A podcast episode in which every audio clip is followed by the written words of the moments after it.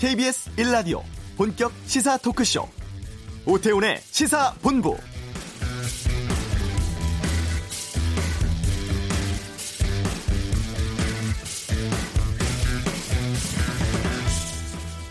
평양에 방문하는 문재인 대통령을 열렬히 환영합니다. 평양 국제공항에 걸린 파란 바탕에 흰 글씨로 쓰인 현수막. 2박 3일간의 남북 정상회담 일정이 시작되었습니다. 세 번째 평양 정상회담을 위해 방북길에 오른 문재인 대통령 오늘 오전 9시 50분 평양 순안공항에 도착을 했죠. 공항에 김정은 위원장과 이설주 여사가 직접 나와서 문 대통령 부부를 맞았고 수많은 평양 시민이 한반도기 인공기를 흔들며 문 대통령 일행을 환영했습니다. 문 대통령은 김 위원장과 세 번의 포옹과 악수를 나눴고 지금 이 시각 문 대통령은 3시 반 정도로 예정된 정상회담 전까지 여장을 풀고 오찬을 갖고 있을 것으로 보입니다. 오태훈의 시사본부 오늘은 평양 남북 정상회담의 진행 과정과 실시간 상황을 전문가들과 함께 자세히 전해드리고요. 또 새로 들어오는 속보 상황이 생기면 KBS 1TV 수중계 연결 등을 통해서 실시간으로 여러분께 알려드리도록 하겠습니다. KBS 1라디오 오태훈의 시사본부 지금 시작합니다.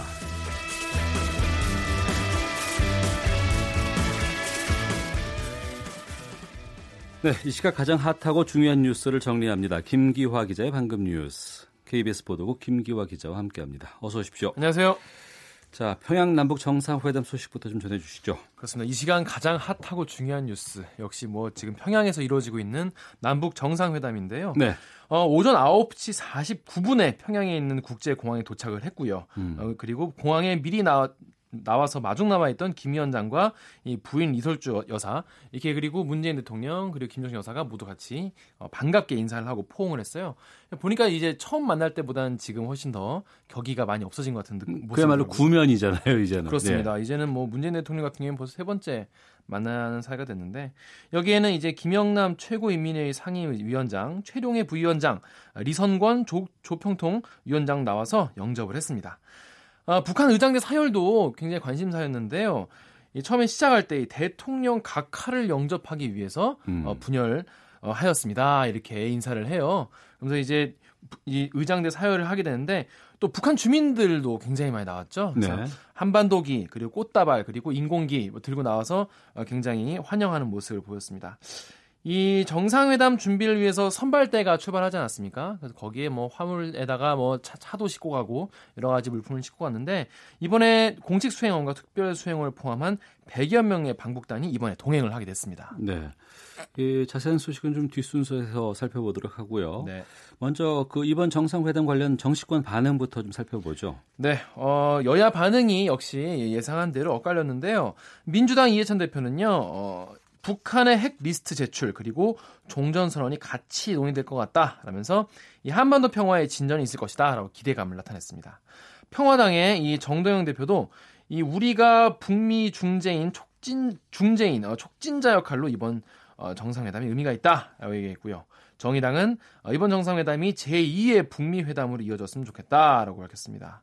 반면에 한국당 같은 경우에는 비핵화의 이 실질적 로드맵이 나오거나 아니면 김정은 국무위원장 입을 통해서 비핵화가 공개적으로 천명이 돼야만 의미가 있다라고 선을 그었고요. 네. 어, 바른미래당도 어, 비핵화 매듭을 풀지 못하면 그냥 방북단이 가서 평양 유람한 거나 마찬가지다 음. 이렇게 얘기하면서 어, 비핵화 조치가 중요하다고 당부했습니다. 네. 정상회담이 국제적으로도 큰 이슈고 뉴스인데 주변국들 반응도 알려주시죠. 네. 일단 어, 미국 국무부는요 성명을 통해서 이번 3차 남북 정상회담 관련해서 이 폼페이오 장관과 강경화 외교부 장관이 전화 통화를 미, 리 했다 이렇게 밝혔습니다. 네. 어, 강경화 외교부 장관 지금 북한 가 있지 않습니까? 예, 그렇죠. 그래서 네. 가기 전에 이제 통화를 했다는 얘기인데 이 통화에서 한미 양측은 한미 간의 긴밀한 공조 그리고 한미 동맹의 중요함을 다시 한번 확인했고 비핵화를 위해서 압박을 이어가겠다 이런 뜻을 모았다고 어, 전했습니다. 언론들은 지금 뭐 아시다시피 뭐 기대 반 우려 반인데요. 네. 이 미국 미국 언론은 이게 잘 진행이 되면 음. 어, 교착 상태에 빠진 북미 협상 본 궤도에 올라갈 수 있다라고 기대하지만 한편에서는 지금 북한이 비핵화가 과연 진정성이 있냐 이런 네. 우려를 갖고 있어요. 왜냐하면은 지금 뭐 미사일 기지 같은 폭파했다고 하지만은 핵 개발은 계속 하고 있는 거 아니냐 이런 조짐이 있다 이런 보도가 어, 그 전에 나오지 않았습니까? 그래서 이 진정성이 과연 있는 것이냐라는 음. 우려까지 나오고 있습니다. 중국은 입장이 어떻게 나왔어요? 중국은 약간 좀 독특하다시피 할 정도인데요. 네. 적극 지지한다 이런 입장을 외교부에서 밝혔습니다. 음. 관영 매체죠 CCTV가 이 지금 문재인 대통령의 평양 도착 그리고 김정은 위원장이 만나는 장면을 생중계로 지금 전하고 어, 굉장히 큰 관심을 보이는데요. 건상 외교부 대변인이 정례 브리핑을 통해서 중국도 한반도 비핵화의 조기 실현과 동북아의 영구적인 안정을 위해 노력하겠다라면서 어, 적극 지지하겠다라는 입장을 밝혔습니다. 또 종전선언을 요구하는 북한 그리고 핵시설 명단부터 그 리스트부터 내놔라 이런 미국 사이에서 네. 문 대통령이 어떻게 중지, 중재 할지가 중요하겠다라고 보도하고 있습니다. 사실 그동안 이 단계적으로 보면은 중국의 입장이 상당히 좀 미묘했던 게 맞습니다. 북미 관계에 걸림돌로 중국이 작용할 수도 있지 않을까라는 우려도 있었고 네, 종전선에서도 좀 개입하려는 움직임이 있었잖아요, 실제로. 맞습니다. 이 김정은 국- 어, 위원장도 이제 주- 북미 대화 준비하다가도 갑자기 중국 갔다 와서는 약간 좀 태도가 바뀌고 이래가지고 굉장히 중국 변수에 대해서 그동안 걱정하는 목소리가 많았는데요. 네. 어, 종전선에 대해서 그동안은 남북미 외에 중국도 당사자로 포함돼야 한다. 이게 음. 이제 당 기존의 입장이었습니다. 왜냐하면 이제 사인할 때 이제 휴전선 사인할 때 이제 중국도 당연히 같이 했으니까. 근데 여기서 약간 한 발 물러서는 분위기가 지금 감지되고 있다는 거죠. 네. 시진핑 주석이 러시아에서 열린 이 동방 경제 포럼에서요. 지금 한반도 문제의 당사국은 한국, 북한, 미국이다라고 음. 이렇게 딱 선을 그었어요. 그리고 이들이 노력하고 우리는 협조하겠다 이렇게 얘기를 했습니다. 그래서 중국이 이 종전선에서는 약간 좀 빠지겠다는 입장을 보이는 것이 아니냐 이런 네. 해석이 나오고 있습니다. 일본 분위기는 어떻습니까? 일본도 지금 생중계를 하면서 관련 소식을 전하고 있는데요. 얼마 전에 서훈 국정원장이 일본에 다녀오지 않았습니까? 그랬죠. 예, 가서 이제 어, 북미 아니 남북이 대화에 대해서 설명을 하고 왔는데 이 특사단 방북 결과를 설명을 하는 자리에서 이 김정은 위원장이 제왕이냈던 이 비핵화 의지를 실행에 옮기기 위한 방안에 아베 총리가 굉장히 관심이 많았다고 합니다. 음. 어떤 식으로 할 거냐 실제로 이런 얘기인데요. 사실 모레가 이 차기 총리를 결정하는 자민당 총재 선거거든요. 지금 아베 총리와 지금 이시바 전 자민당 간사장이 지금 후보로 지금 나오고 있는데 어, 후보로 나선 아베 현 총리와 이시바 전 간사장이 모두 주요 의제로 대북 관계를 지금 내놓고 있습니다. 사실 아베 같은 경우에는 대북 문제가 자신의 정치적 큰 자산이거든요. 네. 이 북한의 그 일본이 납치자 문제를 거론하면서 정치적으로 굉장히 입지를 다졌기 때문에 이 문제가 자신의 어떤 정치적 큰 자산인데 그래서인지 아베 총리는 지금 거듭해서 이 북일 정상회담을 해야 된다 이런 얘기를 하고 있습니다. 음. 당연히 초점은 일본인 납치 문제 해결이고요. 어제 지방 유세에서도 이 아베 총리가 이 김정은 위원장과 마주보고 이 일본인 납치 문제를 해결해야 한다라고 말했습니다. 또 서훈 국정원장에게도 김정은 위원장을 본인이 직접 만나야 한다라고 얘기도 했기 때문에 이번 남북 정상회담 결과에 굉장히 촉각을 곤두세우고 있습니다. 네. 다음 뉴스 좀 살펴보겠습니다. 미국이 다음 주부터 2천억 달러 규모의 중국산 제품에 추가 관세 부과한다는 소식이 있는데 미중 무역 분쟁이 좀 본격화되는 조짐이 있어요. 그렇습니다. 벌써 세 번째로 이거를 이제 올리고 있는데요.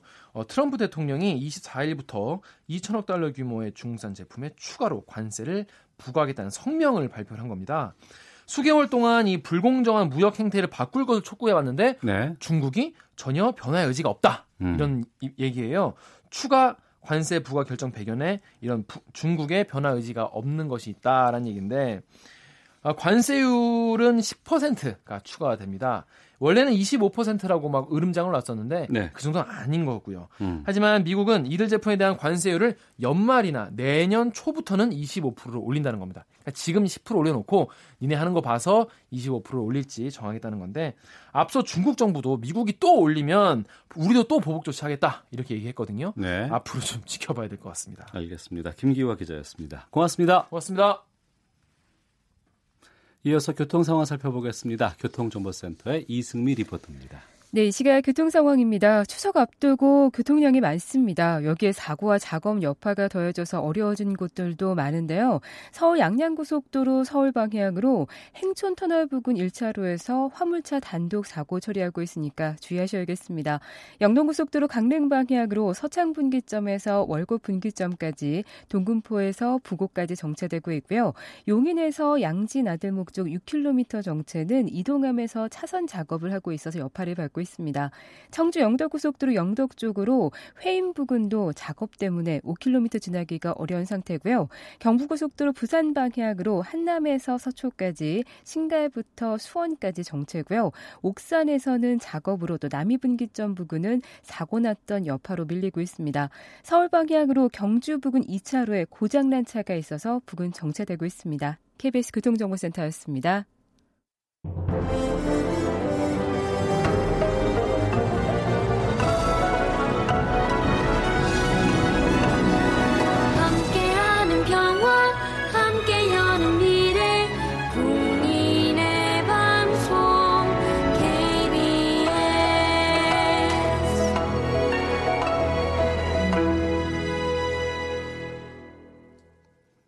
네, 남북 정상회담 특집으로 시사본부 함께 하고 계십니다.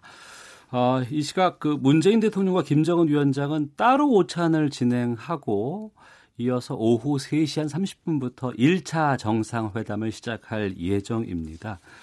아, 이번 1차 정상회담 어떤 이야기가 오갈지 오늘 두 분과 함께 말씀 나눠보겠습니다. 청와대 국가안보실 정책자문위원인 김열수 성신여대 교수, 또 조성열 국가안보전략연구원 수연구위원 두 분과 함께합니다. 두 분 어서 오십시오. 예, 네, 안녕하세요. 안녕하세요. 예.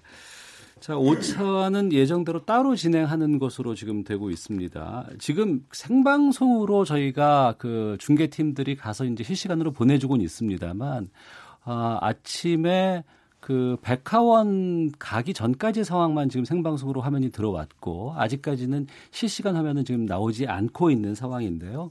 실시간으로 들어오게 되면 계속해서 여러분께 좀 소개를 해드리도록 하겠습니다. 먼저 오찬을 예정대로 따로 진행을 한 이유가 좀 궁금하기도 합니다. 오자마자 같이 점심을 드실 수도 있을 것 같은데 어떤 분들께서 그 따로 만나는 부분에 대해서 말씀을 좀 하실까요? 글쎄요, 이게 이제 어, 원래는 점심을 같이 먹는다는 것은 뭐 없었는데 그냥 네. 상식적으로 생각할 때 음. 오늘 어, 백원 초대소까지 가시면 네. 거기서 같이 그냥 오찬 정도는 하지 않겠는가라고 생각을 다들 했죠. 네. 그런데 이제 원래 옥류관에서 점심 먹는 것은 내일로 계획돼 있는 거 아니에요? 예, 맞습니다. 그런데 예. 지금 뭐 먼저 하여간 이렇게 타전대에서 들어온 뉴스를 보면 음. 오늘 점심을 옥류관에서 했다는 얘기도 있는데. 어. 이것도 한번 하여간 뭐 뉴스가 더 들어와 봐야 될 것 같고요. 어찌됐든 예. 저녁에 아, 만찬이 계획이 돼 있으니까 음. 점심 또 먹고 또 저녁 같이 먹고 하는 것보다는 네. 점심 때는 우리끼리 점심 식사를 하면서 뭐 이 회담에 대한 전략을 서로 짜고 의견 교환을 하는 그런 시간을 갖기 위해서 그러지 않았는가 예. 이렇게 봅니다. 예. 어, 세 번째 만남입니다. 그래서 세 번째 만남이라서 많은 분들이 아유 뭐 이렇게 이번에 만나면은 좀 뭐 분위기가 좀 차분해질 수도 있지 않을까라고 생각을 했었는데 막상 평양에서 그 두 정상이 포옹하는 장면을 보니까 또 한 번 울컥한다라는 얘기들을 참 많이들 하세요. 평양이라는 그 위치가 그만큼 주는 특수성들도 있을 것 같고 아, 오전에 있었던 그 두 정상 간의 만남 어떻게 보셨는지 말씀해 주시죠. 예, 지금 말씀하신 대로 아, 금년만 해도 벌써 세 번째인데, 네. 아, 그러나 이제 각각의 의미가 좀 서로 달랐던 것 같습니다. 네. 첫 번째 어, 정상회담은 11년 만에 남북 정상이 다시 만나는 그런 재회 자리였다고 한다면, 예. 어, 지난번 5월 25, 6일 날 있었던 부분은 이제 좀 다급하게 음. 어, 김정은 위원장이 어, 북미 정상회담 취소 발표 이후에 아, 일종의 이제 뭐 제가 지난번에 북측에서도 그런 얘기가 번개 회담이다 이런 표현을 쓰던데 그랬죠. 예, 예 그런 형태로 만나서 좀 다급함이 좀 엿보였고요. 음. 아, 이번의 경우는 어, 지금 또 북미 간의 협상이 좀 교착 상태에 빠지면서 네. 어, 상당히 이제 뭐 의미가 다시 말하면 이제 북미 간의 대화를 다시 어, 동력을 부여해야 되는 이런 이제 의무를 가지고 있고요. 음. 또그 정상회담에 초, 처음에 있었던 좀 들뜬 분위기가 네. 좀 가라앉았다가 다시 또 그동안에 이제 좀 동력을 되살리는 이런 네. 의미에서 좀 달라는 의미를 좀 가지고 있는 것 같습니다. 음, 예. 어, 그 공항 영접에 의해서 KBS 생중계라든가 또 인민군 의장대 사일과 같은 파격 환대가 이제 이어지고 있는데 외신은 긴급 타전을 하면서 김 위원장을 가리켜서 전술적인 천재라는 평을 덧붙이기도 했습니다. 어, 이러한 영접에 대한 김 위원장의 그 속마음은 어떤 게 있는지 말씀해 주시겠어요? 어, 이거는 이제 뭐 다 예견된 거라고 봐야죠. 예. 4월 27일 날 판문점 회담을 할때 음. 아, 이 차량으로 오는 것보다는 비행기로 오게 되면 예. 아주 그 파격적인 환대를 해드리겠습니다라고 김정은 위원장이 이미 얘기를 예. 한 거죠. 그렇기 어. 때문에 오늘 부부 동반해서 어, 이 순환비행장 평양 국제공항이죠. 여기에 나올 걸로 다 이제 예측을 했고요. 예. 그리고 이제 지금 동영상이 추가적으로 더 들어오지는 않았습니다만은 음. 평양 공항에서 국제공항에서 출발할 때는 각각 개인차로 출발했지만 시내에서는 같이 무게차를 탄 것 같아요. 그러니까 아, 예, 예. 오픈카죠. 예. 쉽게 얘기하면 그러면서 두 분이 같이 평양 시민들한테 이렇게 손을 흔드는 그런 모습을 이제 보여줬다라고 볼 수가 있고요. 있고요. 예. 또 먼저 이 어떻게 됐든지 간에 에, 뭐 포옹을 하는 것도 어, 사람과 사람 사이에서 이렇게 스킨십 하는 것이 처음 만났는데 포옹하는 게 쉽지 않잖아요. 예. 이게 뭐 동성 간이든 이성 간이든 그래서 처음에는 뭐 악수 정도 하다가 그 다음에는 이제 포옹 정도 할 수 있는데 네. 이미 5월 26일 날 두 정상께서는 판문점 뭐 소위 말하는 뭐 번개팅 할때 음. 그때 한번 포옹을 하셨거든요. 그렇기 때문에 이번에 아마 내리시면 포옹을 하실 거다라고 저는 생각을 했고요. 예, 그걸 예. 뭐 어, 이런저런 방송을 통해서 얘기한 적도 있었는데 예. 저는 이제 이런 생각을 했어요. 몇번 할 건가? 한 번, 두 번, 세 번 할 건가? 네 번할 아. 건가? 두 번 할 건가? 예. 그렇게 생각을 했는데 어, 오늘은 세 번 했습니다. 그러니까 그런 거 의전에서도 좀 다루나요? 몇 번 정도 하시지 않을까 뭐 이런 얘기들이요? 이게 이제 사실은 민주주의 국가의 이 정상들끼리 만날 때는 다 악수만 하거든요. 예, 예. 게다가 이제 트럼프 대통령 같은 경우에는 워낙 이제 스킨십을 악수 음. 싫어하기 때문에 또 안 하는 스타일이고 네. 모디 총리 같은 경우에는 만나기만 하면 끌어안는 스타일인데 어. 이제 사회주의 국가는 이제 비교적 이런 모습을 많이 연출을 하죠. 예. 그래서 서로 포옹을 하면서 두 번, 세 번, 네 번 뭐 이렇게 하는데 어찌 됐든 5월 어, 26일 날 한 번 이런 포옹 행사가 있었기 때문에 이번에도 네. 자연스럽게 포옹으로 이어졌다 이렇게 볼 수 있죠. 아주 파격적인 환대를 했고 여기에 무슨 뭐 전술적으로 뭐 천재다 이렇게 굳이 아, 이렇게 말을 붙일 필요는 없을 것 같습니다. 온 진심을 다해서 예. 어, 대한민국의 대통령을 영접했다 이렇게 해석하시는 것이 맞을 것 같습니다. 예. 그리고 조성렬 수석 연구위원께서 보시기에는 이번이 그 평양에서의 남북 퍼스트레이디가 첫 번째로 만난 거잖아요. 이번이. 예, 그렇습니다. 예. 이번 2박 3일의 일정에서도 이제 김정숙 여사와 또 이설주 여사 간에 계속 동행들도 이루어질 것 같은데 이 퍼스트레이디 외교라든가 이 만남도 큰 의미를 갖고 있죠. 예, 그렇습니다. 김대중 대통령 때는 이제 김정은 위원, 아, 김정일 국방위원장이 예. 예 퍼스트레이디가 공식적으로 없었기 때문에 아. 어, 이희호 여사가 가셨지만 실제로 이제 따로 행동할 수밖에 없었고요. 예. 어, 또 마찬가지로 노무현 대통령도 마찬가지입니다. 이제 김정일 국방위원장 시대니까요. 근데 음. 이번에 보면은 지난번 판문점 정상회담 때도 어, 리설주 여사가 나와서 어, 굉장히 반갑게 어, 그 김정숙 여사와 이제 악수하고 또 이렇게 어, 친교를 나누는 걸 봤습니다. 네. 근데 이번에도 일단 그 북한이 이른바 이제 퍼스트 레이디 외교를 이제 본격화할 것 같은데요. 네. 아, 이런 부분점을 감안한다면 김정숙 여사의 오후 일정이나 음. 개별 일정에 아마 같이 가면서 안내하는 네. 뭐 이런 모습을 연출할 거라고 보고요. 사실은 예. 이런 부분들은 뭐 그 특별히 뭐 북한만이 독특하다기보다는 어 일단 퍼스트 레이디가 어, 나온다면 음. 그런 어떤 그 상대방의 퍼스트 레이디를 같이 안내하고 또 같이 담소를 나누고 어, 또 특정 시설을 방문하는 뭐 이런 것들이 어, 이른바 자연스럽게 정상 국가의 어떤 퍼스트 레이디로서의 그런 모습을 보여주려고 하는 게 아닌가 이런 생각이 듭니다. 네.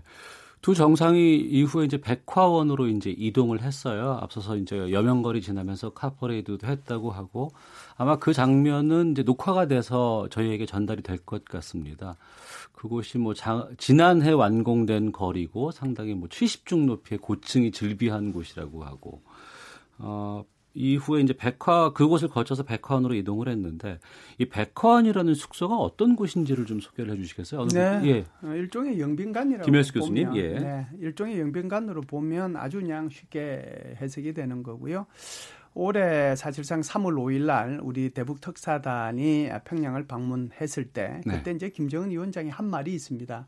아, 백화원 초대소에서 머물게 해야 되는데 음. 지금 그쪽이 수리 중이라 정말 죄송합니다. 이렇게 얘기를 했거든요. 아, 리모델링 했군요. 네. 그 말의 의미는 이제 미래를 위해서 예, 예. 이제 리모델링 하고 있다는 것을 알려준 거고요. 어. 굉장히 유명한 곳이죠. 그래서 영변관으로서 정말 손색이 없는 곳인데 과거에 우리 김대중 대통령이 올라가셨을 때도 거기서 묵으셨고요. 네. 2007년도 노무현 대통령이 올라가셔서 거기서 묵으셨고 그뿐만이 아니고 뭐 후진타오 중국 중국 주석이라든지 그렇지 않으면은 카터 전 대통령이죠. 음. 카터 대통령이 아마 북한을 찾았을 때가 2003년도 정도 될 텐데요. 네. 2004년도 그때는 전 대통령 자격으로 거기서 묵었고요.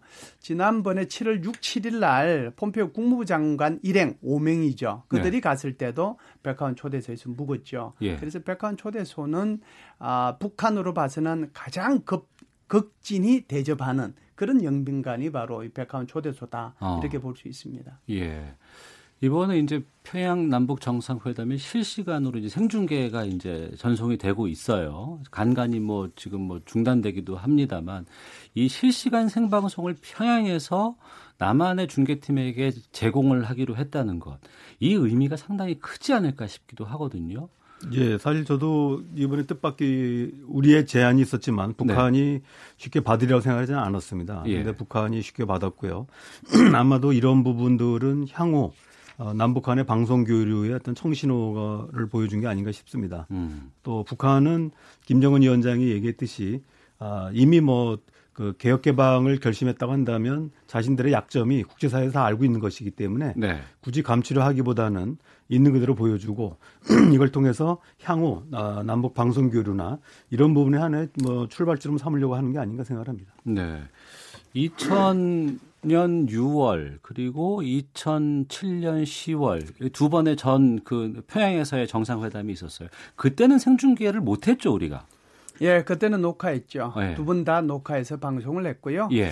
그래서 지금 이제 우리 조 박사님께서 말씀을 잘 하셨지만 북한 그리고 어, 김정은 위원장 이제 북한과 김정은 위원장 스스로가 사실상 이제는 정상적인 국가, 보통 국가로서 나아가고 음. 자신도 정상적이고 보통 국가로서 지도자로서 대접받고 싶다라고 얘기하는 네. 소위 말해서 세계화 속에서의 이 세계 속에 북한으로서 자리매김하기 위해서 노력하고 있다라고 볼 수 있는데요. 네. 일단 이미 4월 27일 날 판문점 선언을 할 때, 판문점 회담을 할 때 그때 생중계가 됐고요. 음. 6월 12일 날 싱가포르 정상회담 할 때도 북미 간에 그때도 생중계가 이미 됐었습니다. 그래서 네. 이런 것들은 이제 아주 어 뭐라고 할까요? 언론에 대한 그 친화감이라고 할까 이런 것들이 잘 노출이 됐는데 음. 지금 말씀하신 것처럼 평양에서 하는 정상회담은 세 번째이긴 하지만 네. 처음으로 이걸 생중계하는 거거든요. 음. 좀 아쉬운 점이 있다라고 하면 네. 여명거리 지나갈 때 오픈카에서 예, 그걸 예. 그걸 좀 생중계했으면 하는 아쉬움이 있는데 네. 뭐 어쩔 수 없죠. 네, 어. 한계가 있어서 그런 거니까요. 예, 알겠습니다. 자, 어, 청와대 국가안보실 정책자문위원인 김효수 성신여대 교수, 조성열 국가안보전략연구원 수연구위원과 함께 말씀 나누고 있는데요. 헤드라인 뉴스 듣고 계속해서 말씀 이어가도록 하겠습니다. 문재인 대통령은 오늘 오전 북한 평양 국제공항에 도착해 2박 3일간의 방북 일정에 들어갔습니다. 문재인 대통령은 이번 방북으로 북미 대화가 재개되기만 한다면 그것 자체가 큰 의미가 있다고 말했습니다. 3차 남북 정상회담과 관련 유엔 안전보장 이사회 이사국들은 북한의 실질적인 비핵화 조치 여부에 기대감을 나타냈습니다. 5일 추석 연휴 교통 혼잡은 추석 하루 전인 23일 오전과 당일인 24일 오후에 가장 극심할 것으로 예상됩니다. 냉해와 폭염으로 국산 과일 가격이 오르면서 추석을 앞두고 열대 수입 과일의 판매량이 늘고 있는 것으로 조사됐습니다. 대구의 한 아파트 건설 현장에서 악성 외래 침입 중인 붉은 불개미가 발견돼 관계 당국이 초동 대응에 나섰습니다. 주택담보대출 금리의 기준이 되는 잔액 기준 쿠픽스, 즉 자금 조달 비용 지수가 12개월 연속 상승하면서 이와 연동된 시중은행의 변동금리형 주택담보대출 금리도 줄줄이 인상됐습니다. 정부가 추진하고 있는 최저임금법 시행령 개정에 대해 경제단체들이 잇따라 반대 입장을 표하고 있습니다. 지금까지 헤드라인 뉴스 정한나였습니다.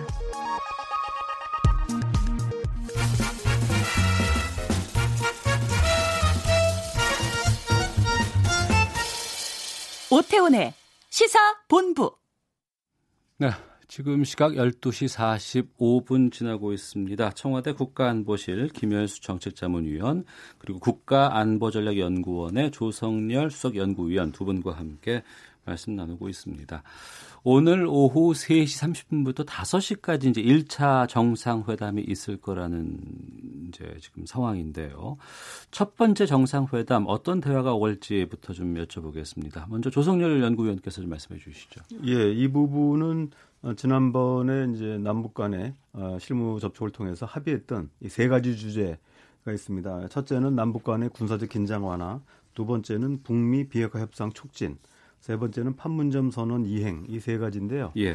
어, 이 부분에 대해서는 어, 문재인 대통령께서도 또 어제 수석 보좌관 회의 때도 다시 한번 얘기를 하셨습니다. 그래서 아마 그 정상회담 직전에 열렸던 남북 군사 회담에서 음. 어, 격렬하게 한 이틀에 걸쳐서 논의를 했는데 네. 어, 군사적 긴장 완화를 이제 제도화하는 문제 그래서 한반도 평화를 어, 비가역적으로 만들겠다 이런 말씀을 하셨는데 아마 이런 부분들이 아, 가시적인 성과로 이번 어, 정상에 논의될 거라고 보고요. 예. 아, 그리고 그 남북 문제뿐만 아니라 예, 전 세계가 지금 주목하고 있는 것은 어, 비핵화 문제에서 김정은 위원장이 어떠한 새로운 조치를 내놓을 것인가. 음. 아, 그리고 김정 위원장에 대해서 어, 문재인 대통령 잘 설득할 수 있겠는가 하는 부분입니다. 네. 잘 아시다시피 지난 폼페이오 4차 방북이 무산된 이후에 어, 비핵화 협상이 이제 위기를 맞게 됐었는데 네. 어, 이런 부분들이 지금 어, 우리 정부의 대북 특사를 통해서 지금 반전되지 않았습니까?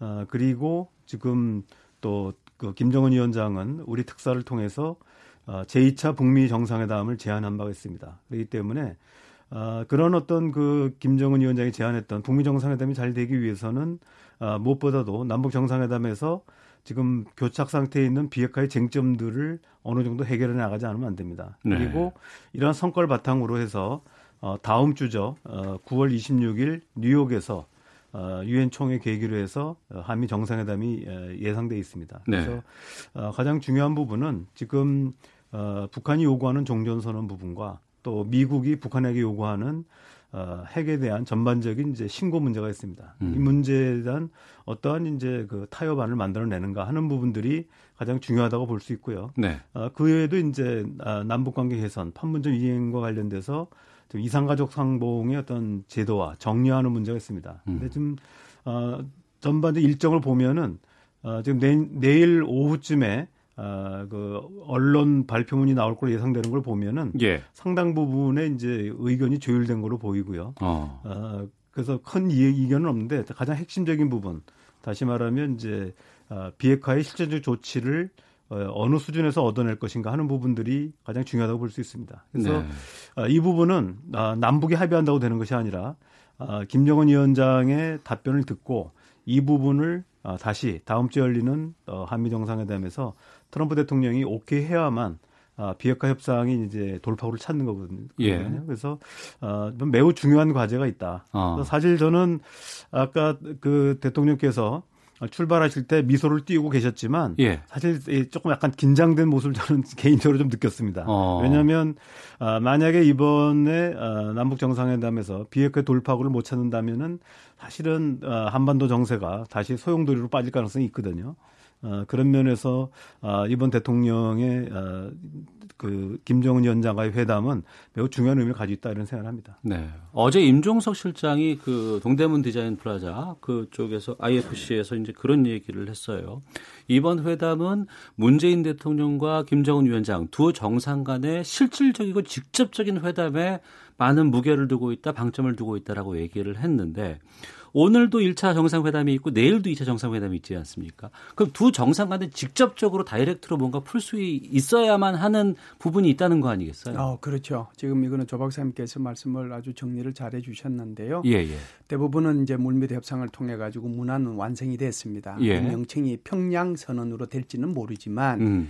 그래서 지난번 판문점 선언을 보면 네. 판문점 네. 선언 소위 말해서 판문점 회담을 하기 일주일 전에 이미 대통령께서는 판문점 선언 내용을 세 번째 윤독을 하셨다고 그랬거든요. 어. 그러니까 이미 이제 다 정해져 있는 거고요. 예, 예. 사실은 이제 정상 회담이라는 것 자체가 가서 악수하고 뭐 서로 어 기분 좋은 여러 가지 이제 얘기하고 미래에 대한 만남 얘기하고 뭐 이 정도 끝나는 것이 원래 정상 회담이에요. 예. 근데 이제 이번 같은 경우에는 우리 조 박사께서 말씀하신 것처럼 크게 음. 두 가지 문제가 블랭크로 남아 있다라고 봐야죠. 네. 하나는 비핵화 문제에 대한 것이고 또 하나는 아, 군사 부분인데 군사 부분은 뭐 예를 들어서 하늘에서 또 땅에서 이 부분은 이제 어느 정도 해결이 된 것 같고요. 어. 대신에 이제 남아 있는 것이 해상과 관련된 거죠. 그래서 해상 문제에 대해서는 이번에 국방부 장관이 갔으니까 마지막 블랭크 남은 부분을 채울 수 있으리라고 생각을 하고요. 가장 문제되는 것은 역시 비핵화 예. 문제라고 봐야죠. 그래서 실질적인 대화를 하겠다, 마음 터놓고 아주 그냥 터놓고 하겠다라고 하는 것도 비핵화 문제인데 이게 이제 쉽지 않은 거란 말이죠. 예. 그래서 지금 두 달 10일 정도 어떻게 보면 이 비핵화가 교착 상태에 빠져 있는데 그런 면에서 보면 우리 대통령의 역할, 우리 어. 정부의 역할이 굉장히 큰 거고 대통령께서는 정말 만면의 웃음을 짓고 이렇게 떠나셨지만 어깨는 굉장히 무거울 거다. 저는 그 말에 동의합니다. 예. 점심에 남북 정상은 백화원 영빈관에서 개별적으로 오찬했다는 그러한 어, 소식이 지금 조금 전에 들어왔고 옥류관은 내일로 가는 것 같습니다. 예. 네. 앞서 제가 그 동대문 디자인 플라자에 IFC라고 얘기를 했는데 IPC. IF, IFC는 축구 하는 것이고 IBC가 맞는 네. 거죠. 정정해드리겠습니다. 아유, 죄송합니다. 자, 첫 번째 의제가 남북관계 개선, 두 번째 의제가 군사적인 긴장 종식 이런 것 큰 문제가 있을 수 있고 또 결국에는 이제 가장 중요한 거 핵심인 건 이제 비핵화를 위한 북미 대화를 어떻게 이끌어낼 수 있을까? 또 여기에 다리를 놓을 수 있는 묘안이나 카드가 무엇이 있을까? 또 이것을 이번에 만들어낼 수 있을까라는 고민인 것 같아요. 우리가 내밀 수 있는 중재 카드가 있습니까? 예, 지금 사실은 그 서원 국정원장께서 어, 아베 총리 만났을 때 네. 어, 우리 정부가 그 구상하고 있는 어, 이른바 창의적 해법을 통해서 풀어나가겠다는 얘기를 하셨습니다. 네. 창의적 해법이 구체적으로 무엇인지에 대해서는 아직 밝혀진 바는 없습니다만은 결국은 이제 그 북한이 요구하는 종전선언 아, 근데 이 부분에 대해서 이제 미국은 아, 종전선언을 받아들일 경우 아, 자칫하면은 이제 유엔사 문제나 한미 군사 연습에 영향을 줄 것이 아닌가 하는 우려가 있습니다. 네. 이런 우려를 해소하는 어, 조건을 단다든지 해서 종전선언을 이제 북한이 요구대로 어, 수용하는 방법이 있고요. 예. 또 하나는 이제, 어, 이제 미국이 북한의 핵 핵에 대한 전반적인 신고를 요구하는데 북한 입장에서 본다면은 어, 핵물질 생산 부분, 다시 말하면 이제 양변 원자로라든지 또 아직 실체가 완전히 드러나지 않았습니다만은 우라늄 농축 시설 같은 경우는 뭐 북한이 신고와 검증의 용의가 밝히는 걸로 알고 있습니다. 음. 다만 음. 아, 북한이 이제 그 미국을 타격할 수 있는 핵탄두라든지 ICBM, SLBM 이 부분 같은 경우도 지금 당초 미국의 요구는 이제 신고하고 검증하라고 하는 부분인데 예. 현재 북한 입장에서 본다면 북미 간의 신뢰가 없고 음. 또 자기네가 핵 신고를 하게 되면 북한의 모든 전력이 다 드러나는 상태에서 아, 미국한테 받은 건 아무것도 없단 말이죠. 네. 이런 이 비가역적 조치, 그러니까 비핵화의 비가역적 조치는 할 수 없다는 게 이제 아, 팽팽히 맞서 있는 부분입니다. 그래서 아, 제가 볼 때는 이제 북한이 이미 이제 동의한 아, 핵물질 생산 분야의 아, 신고 부분은 뭐 받으면 되고요. 음. 아, 또 하나 이제 핵탄두나 이제 ICBM 같은 부분은 아, 우리가 이제 어떤 가역성을 이제 좀 아, 허용하는 이런 조치가 가능하다고 봅니다. 네. 굉장히 좀 아, 세부적이고 전문적이긴 합니다만은 아, 미국과 러시아의 입하에 아, 북한이 스스로 어, 핵탄두를 어, 미사일을 이제 해체하고 이 부분을 반출하게 되면 이제 북한이 원하지 않는 거고요. 음. 아, 강하게 반발하고 있는데 반출하는 것이 아니라 아, 국제 아, 원자력 기구 IAEA의 감시하에 북한 지역 내에 이제 보관하는 방법이 있습니다. 네. 그렇게 되면은 어, 미국이 북한에 대한 약속, 어, 평화 체제라든지 어, 또그 북미 수교 더 나아가서 제재에 대한 완전한 해제 이런 부분들이 이제 보장될 때까지는 북한 지역에 두고 있는 거죠. 네네. 그리고 이 완료가 되면 이제 그때 반출하는 것입니다. 근데 음. 만약에 이제 아, 뭐 그럴 리는 없겠습니다만은 미국이 아, 북한에 대한 체제 안전 보장이나 아, 북미 수교 약속을 위반했다.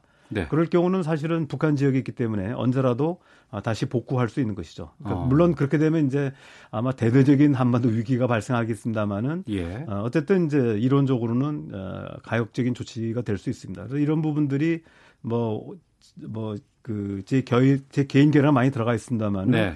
지금 전문가들 사이에서도 어, 지금 가역성을 보장하는 조치가 마땅치는 않거든요. 그래서 음. 아무튼 뭐 그런 여러 방안 중에 하나로 어, 그런 어, 제안을 해볼 수 있을 것 같습니다. 네. 만약에 합의문이 내일 오후에 어, 나오고 뭐 같이 공동 기자회견을 연다 그러면 그것이 최선의 방안이 아닐까 싶기도 한데요. 만약에 그 최선의 방안이 나왔을 때 합의문에는 어떤 내용들이 담길 것으로 보이시는지 김일수 음. 위원께서 좀 말씀해 주시죠. 음, 기본적으로 이래요. 내일 오늘 회담 한번 하고 내일 오전에 하, 회담 한번 하고 그리고 나서 기자회견 하겠다라고 했잖아요. 네. 그래서 그렇게 그냥 계획적으로 해서 내일 기자회견까지 가면 비교적 회담이 성공적으로 갔다 이렇게 네. 평가할 수 있을 거고요. 그래도 이제 회담이 미진해서 회담을 더 할 수 있다고 지금 열어놓은 상태잖아요. 예. 그래서 오후에 회담이 한 번 더 열린다라고 하면은 어, 진통이 있, 기 때문에 한 번 더 열리는 거다. 이렇게 이제 우리가 해석을 할 수 있어요. 어. 그럼에도 불구하고 합의문은 도출이 될 겁니다. 이미 예. 어느 정도의 합의문은 다 작성이 돼 있고 예. 블랭크만 남아 있는데요. 블랭크 남아 있는 것은 군사 분야는 해상 해상 분야에 있어서 NLL 있었어의 평화 수역과 관련된 문제만 남아 있을 거고요. 서해 쪽, 동해 쪽? 서해, 서해 쪽이죠. 예. 서해 쪽이죠. 그다음에 이제 가장 중요한 것이 결국은 이제 비핵화인데 비핵화의 문제는 일정 정도 합의가 됐다고 하더라도 이것은 우리가 문서로 남기기에는 부담이 좀 될 겁니다. 그래서 구두 합의가 되든 음. 그렇지 않으면은 김정은 위원장의 긍정적인 어떤 얘기가 있다고 하더라도 아마 이것이 어, 그대로 문서로 남기기에는 좀 곤란할 거예요. 다시 말씀을 드리면 우리가 아, 이번에 그 아시아 축구 게임을 볼 때 그 축구 게임 할 때 그렇게 손흥민 선수가 그렇게 골키파 골, 골잡이였지만 지속적으로 패스 역할을 많이 해줬잖아요. 그 골을 네, 누가 네. 넣었어요? 항의조가 넣은 거거든요. 네. 그것처럼 결국 손흥민 역할을 이번에 우리 대통령께서 하시고 골 넣는 사람은 트럼프한테 넘기야 음. 되는 게 아닌가.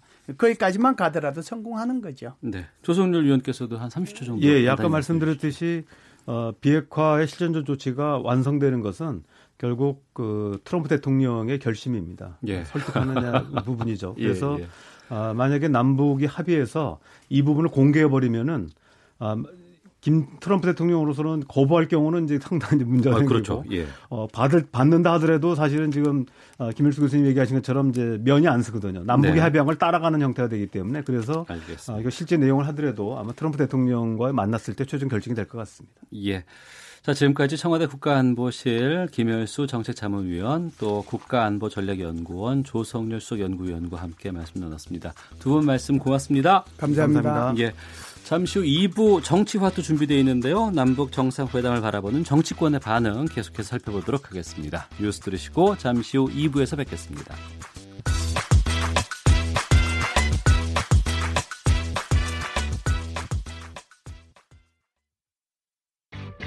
야, 아 왜? 점심시간에 뭐하냐? 자야지. 야, 그러지 말고 이거 한번 들어봐. 아, 뭔데? 지금 당장 라디오를 켜봐. 나른한 오후 깨울 시사 토크쇼. 모두가 즐길 수 있고 함께하는 시간.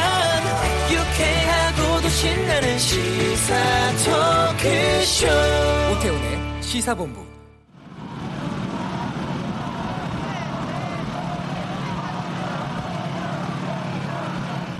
네, 이 소리 들리십니까? 방금 속보 영상이 평양 쪽에서 들어왔는데요. 남북 정상이 무게차 카 퍼레이드를 진행하고 있는 그러한 아, 음향입니다. 평양 시민들이 문재인 대통령 환영하는 그러한 영상이고요. 이 현장 음악 음향 들으면서 저희 2부 시작하도록 하겠습니다. 예, 계속 틀어주세요. 예, 매주 화요일 현안 둘러싼 여야 국회의원들의 허심탄회한 속내를 들여다보는 시간 정치화투 남북 정상회담 특집으로 꾸몄습니다. 오늘 더불어민주당의 박영진 의원, 자유한국당의 백승주 의원 두 분께서 자리하셨습니다. 두 분 어서 오십시오. 네, 안녕하세요. 예, 안녕하세요. 자유한국당 백승주 의원입니다. 마이크 좀 가까이 주시고요. 네. 예, 예. 아, 오늘 박영지 의원께서는 처음으로 오늘 저희 시사본부에 오셨고 예. 오늘 페이스북 라이브까지 지금 진행하고 있다고 카메라까지 지금 같이 있는데 예, 지금 감사합니다. 어, 저희 청취자분들께 좀 인사 말씀 해주시죠. 예, 지역구는 서울 강북 을구 출신이고요. 어, 역사적인 정상회담을 세 분의 대통령이 다 하시게 됐는데 그 당의 국회의원 더불어민주당의 국회의원입니다. 오늘 이렇게 정상회담이 열리고 있는 평양의 소식을 들으면서 존경하는 백승주 의원님과 여러 말씀 나누게 돼서 아주 영광입니다. 네. 어, 다분히 의원적인 인사를 해주셨어요. 제가 좀 그래요. 자, 두 정상 간의 만남부터 오찬까지 현재 지금 오찬은 지금 개별적으로 좀 진행하고 있다고 하는데 가장 인상적인 모습 두 분은 어떤 장면을 꼽으실지 먼저 백승주 의원께서 말씀해 주시죠. 예, 아무래도 저는 이제 1차 정상회담하고 이제 이번에 정상회담하고 이렇게 자연스럽게 비교하면서 이렇게 살펴봤는데 네. 1차 정상회담 때 이제 김대중 대통령이 에, 비행기에서 이렇게 나와서 먼 하늘을 한참 쳐다보다가 어. 밑에 김정일이 박수를 치니까 따라 박수를 치면서 내려오는 그 영상이 2000년 6월 그렇습니다. 예. 그게 예. 영상이 좀 남는데 오늘은 이제 내려와서 또그 그 김정은이 하고 이제 김정은 부인 이설주 사하고 네. 나와서 내려서 이렇게 예, 포옹하는 이런 네네. 네. 모습들이 이제 눈에 남았고요. 또 영상 속에서 크게 바뀐 게 없구나. 음. 제가 2001년도 6월 달에 갔을, 가봤습니다만 저 정도 일렬하지 않았죠. 비슷한 있었는데 북한 체제의 특징이 참 잘 드러나는 환경 인파구나 이런 생각을 해요. 우리가 70년대, 60년대 우리나라도 외국에 손님 오면 저렇게 네. 뜨거운 대낮에 사람들이 많이 와서 환영을 하지 않아요? 예, 저, 우리나라는 저렇게 이제 하는 게 불가능하거든요. 그럼요. 북한 체제니까 가능한 저런 음, 모습을 보여주고 있구나 하는 음. 생각이 좀 들었고요.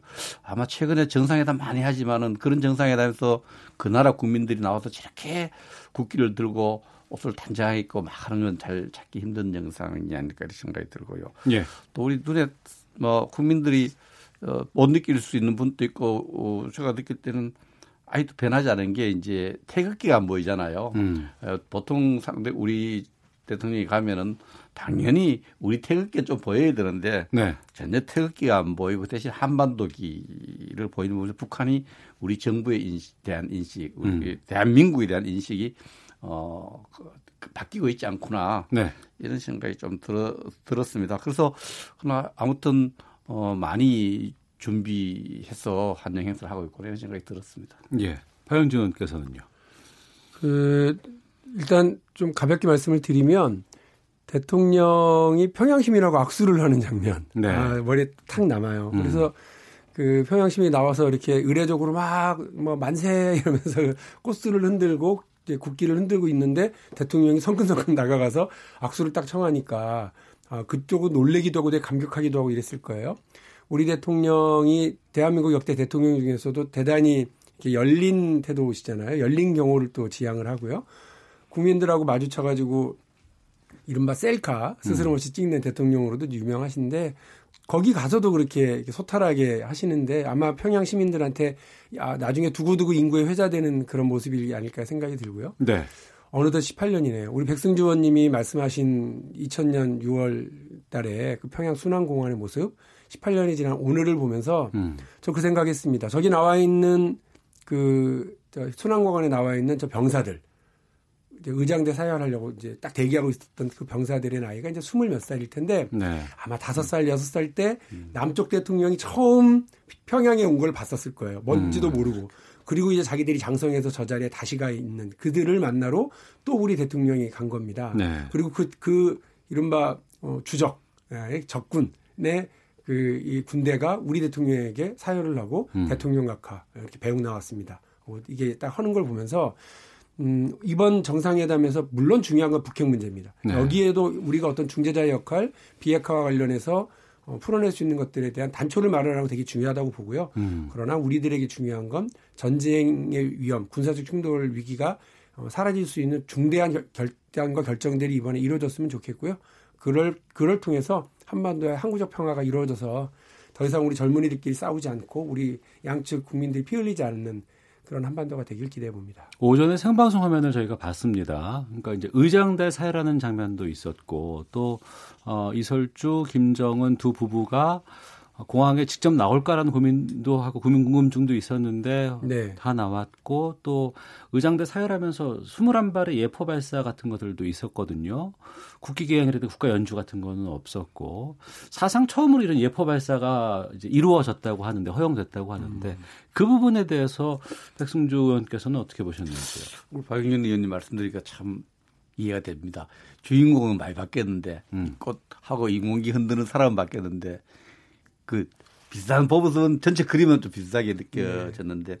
아까 조금 전에 말씀드린 그때도 이제 의장 행사를 할 때 의장 행사를 보통 하면 국가가 연주됩니다. 네. 그 당연히 애국가가 연주돼야 되는 통상적인 국가 관계라면 국가 연주 그 당시도 안 했고 오늘도 안 했어요. 음. 아, 연주는 안 했는데 오늘 방송을 해서 제가 꼼꼼하게 살펴보고 왔습니다. 네. 그래서 보니까 어, 예포가 이제 각국 지도자가 갔을 때는 어, 21발의 예포를 쓰는데 예포 숫자가 다 정해져 있어요. 음. 아, 그래요? 어, 그 국가 원수들이 방문할 21발의 어. 예포를 쏘는데 예포를 쏘는 의미는 원래 만들어질 때는 무장 해제를 돼요. 내가 포를 다 쏘고 어. 그러니까 이제 마음 놓고 들어오시라. 이럴 때 이제 유로에서 어. 만든 예포라는 건데 예. 오늘 21발의 예포를 어 먼저 어 2000년 이후에 또 안 쏘는데 이번에는 국가 연주는 안 했는데 예포는 했다는 것은 우리 대한민국 지도자로에 대한 어떤 어, 김정은의 어떤 어, 이전하고 좀 약간의 성이랄까 음. 또 그런 정치적 메시지를 담아내 보려고 하는 네. 국가 연주는 못 해주면서 음. 어, 이제 못 못하면서 어떤 예포 발사는 어, 하나의 그 정치 메시지 좀 담으려고 했다 이렇게 볼 수 있습니다. 예. 어, 두 정상 간의 만남 당시에 이제 민주당 쪽의 풍경도 보니까 상당히 뭐 감격적인 그런 장면들 많이 좀 보이는 것 같은데 감회도 좀 남다르실 것 같아요. 그렇죠. 민주당은 김대중 대통령 그리고 2007년에 노무현 대통령 그리고 이번에 어, 그 문재인 대통령 이렇게 세 차례나 평양을 방문하는 역대 대통령을 저희 민주당에서 어, 배출을 했다. 이 의미와 함께 한반도 평화의 길을 지속적으로 지난 18년간 지속적으로 닦아온 정당이라고 하는 느낌이 있는 겁니다. 그런데요, 그 특히나 문재인 대통령은 뭐 고등학교 동문들보다도 더 자주 남북 정상들이 만나는. 저는 뭐 친구들 1년에 한 번이나 만날까 하는데 벌써 올해만 세 차례나 지금 두 정상이 만나잖아요. 이게 보통 일이 아닌데 이 일이 너무 힘들고 어려운 과정인 거예요. 생각해 보십시오. 지난 겨울에 이제서야 나타납니다만 전쟁 직전이었다는 거 아닙니까? 트럼프 대통령이 저거 그냥 빨리 해버리자고 하고 오바마 대통령 시절에도 북폭을 어, 예견하고 있었을 정도 준비했었다고 하니까 전쟁 직전까지 갔었던 지난 겨울을 생각해 보면 완전히 다른 판을 만들어내는데 음. 문재인 대통령으로서 얼마나 고독하고 힘들고 외롭겠습니까? 그래서 제가 자유한국당한테 부탁드리는 거예요. 그러니까 발목 잡을 건 좀 잡으시더라도 음, 이런 문제와 관련해서는 사실 국방과 외교 안보 통일 문제에 있어서는 여야가 없는데 어 우리도 여당도 조금 더 열고 더 많이 의논하고 어 야당에게 손을 많이 내밀 테니까 야당에서도 이런 문제는 좀 이렇게 도와주시고 힘을 모아주신다면 아마 지금의 약간 이렇게 삐긋삐긋하잖아요. 북미 간의 관계는 그런 문제까지 우리가 잘 주도적으로 풀어나가서 한반도 비핵화에 큰 역할을 어, 할 수 있지 않을까 싶습니다. 그런데 이게 좀 원론, 원론적인 얘기지만 제가 예. 어, 두 번째, 세 번째 정상회담 할 때 그런 얘기를 주장을 제가 방송에 대고 많이 했어요. 이제는 정상회담 필요하죠. 정상회담 하려면은 어, 북측 지도자 김정은이 서울을 방문해야 된다. 이 상호주의라는 게 있거든요. 여기라는 게 미팅 플레이스라는 게 굉장히 중요하기 때문에 한 번 가면 방문하고 답방하는 형태가 있어요. 음. 장관 것까지도 상호주의가 적용됩니다. 음. 적어도 국가 정상끼리는 지도자끼리는 상호주의가 있기 때문에 우리가 이렇게 두분 찾아갔지 않, 갔지 않습니까? 그럼 네. 당연히 세 번째 내려와야 되는데 그거 하려고 비문장인데 조금 너무 걸 넘었다고 인정하려고 하는데 그건 아니고요. 이것도 음. 기본적으로 뭐 여러 가지 사정이 있겠지만은 어색한 거예요. 네. 그 김정은이 당연히 이 내려와야 되고 또 어, 3차 정상회담 정도는 이제 어, 서울을 방문해야 되는데 그것이 안 지켜진 데 저는 아쉬움을 갖고 음. 있습니다. 그래서 또 이런 환영을 받고 이런 그림이 중요한 것이 지금 비장감이 좀 느껴져야 됩니다. 그렇게 네. 지금 한반도가 이렇게 경색된 것은 여러 가지 이유가 있지만 북한 핵 문제거든요. 네. 핵 문제 해결을 위한 어떤 비장감이 저이 환영 입파 속에서도 그 머릿속에는 아마 그 머물러 있겠죠. 음. 핵 문제를 어떻게 토론을 이끌어내서 어떠한 의미 있는 결론을 낼지 네. 그것이 안 되면 한영 입파가 의미가 없거든요. 그런 음. 것이 어, 잘 이렇게 저 그림이 안 나오지만 어, 비핵화 문제에 대해서 어떻게 어, 접근 어프로치를 해서 어떤 의미 있는 결론을 낼지 여기에 대한 제가 어, 상당히 지금 관심을 갖고 보고 있습니다. 그 이번에 정상회담 동행을 거절했잖아요 자유한국당 쪽에서는 그리고 오늘 그 자유한국당 김성태 원내대표가 이런 발언을 했어요. 평양에서 전자결제로 유은혜 교육부 총리 임명을 철회하라 이런 이제 발언도 이제 하셨다고 하던데 어, 지금 상황에서 이번 그 정상회담을 바라보는 자유한국당의 지금 분위기라든가 시선은 어떤 거예요? 뭐 정치 지도자들에도 저 어, 생각들 제가 다 이렇게 할 수 있는 것은 아니지만 네.